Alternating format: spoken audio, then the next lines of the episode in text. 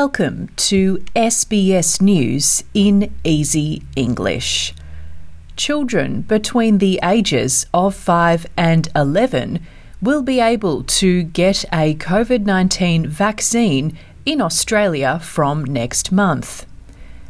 The Australian Technical Advisory Group on Immunisation has approved the Pfizer vaccine for children in this age group following the Therapeutic Goods Administration's provisional approval earlier this week. Queensland has identified six new community cases of COVID 19, all located on the Gold Coast.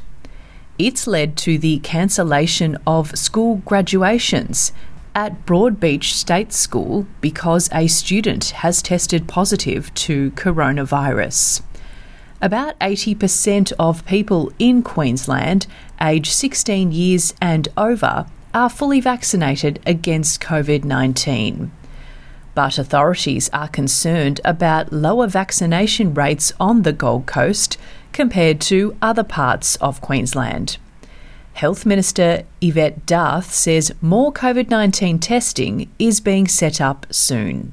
We can assume that there is likely to be transmission happening across the Gold Coast. We know that the Gold Coast double dose rate of vaccination is around 4 to 6% lower than the rest of Brisbane.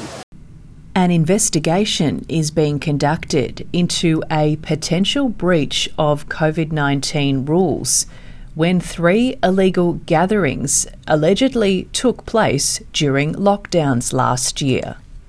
British Prime Minister Boris Johnson's press chief, Jack Doyle, allegedly delivered a speech to around 30 people and handed out awards at some of the Downing Street parties held on December the 18th. It's believed Mr. Doyle also attended COVID 19 meetings that month and is currently in charge of the recent strategy, saying no party had taken place. Government advisor Allegra Stratton already resigned over the emergence of a video of her last December joking about a Christmas party. South Africa's president is speaking out against countries who've imposed travel bans on southern African nations in response to the Omicron variant of COVID 19. The World Health Organization Director General Tedros Ghebreyesus is worried that these bans might deter other countries from being transparent if health officials discover new variants in the future.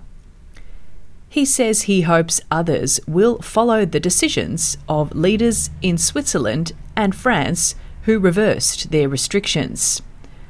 President Cyril Ramaphosa agrees that more governments need to improve emergency responses in these situations. This pandemic has shown how we respond to a truly global crisis.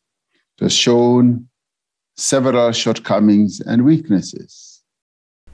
To sport, Australia has made Olympic history winning the final qualification tournament for curling in the Netherlands.